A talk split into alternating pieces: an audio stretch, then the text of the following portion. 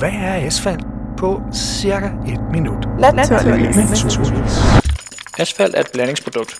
Det består af to dele. Den første del er sten, grus og andet fyldmateriale, og det er hovedparten af asfalt. Det er ca. 95%. De resterende 5%, det er bitumen. Det er det sorte snas, der binder alt fyldmaterialet sammen og gør asfalten jævn. Bitumen bliver udvundet af råolie og består af en masse forskellige typer molekyler. Det molekyl, der er mest af, det er asfaltener.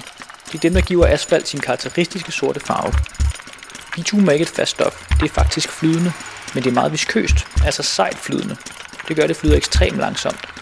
Et eksempel, man kender fra hverdagen, er honning, som også er meget viskøst, og derfor flyder langsomt. Men bitumen, det er endnu mere viskøst. Asfalten bliver derfor liggende, der hvor man har lagt den. Man kan variere på de forskellige komponenter, man bruger i asfalt. Eksempelvis kan man benytte flere asfaltener i den bitumen, man skal bruge for at gøre asfalten hårdere. Man kan også gøre asfalten støjdæmpende eller mindske rullemodstanden. Du har lyttet til, hvad er asfalt på cirka et minut.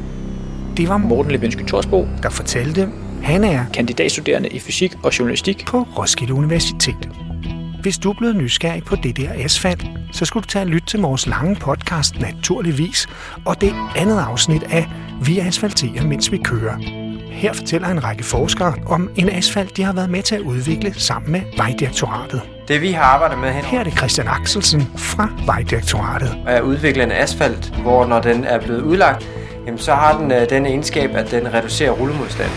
Så skal der mindre brændstof fra at køre øh, fra A til B. Det vil sige mindre CO2 til gavn for vores allesammens klima.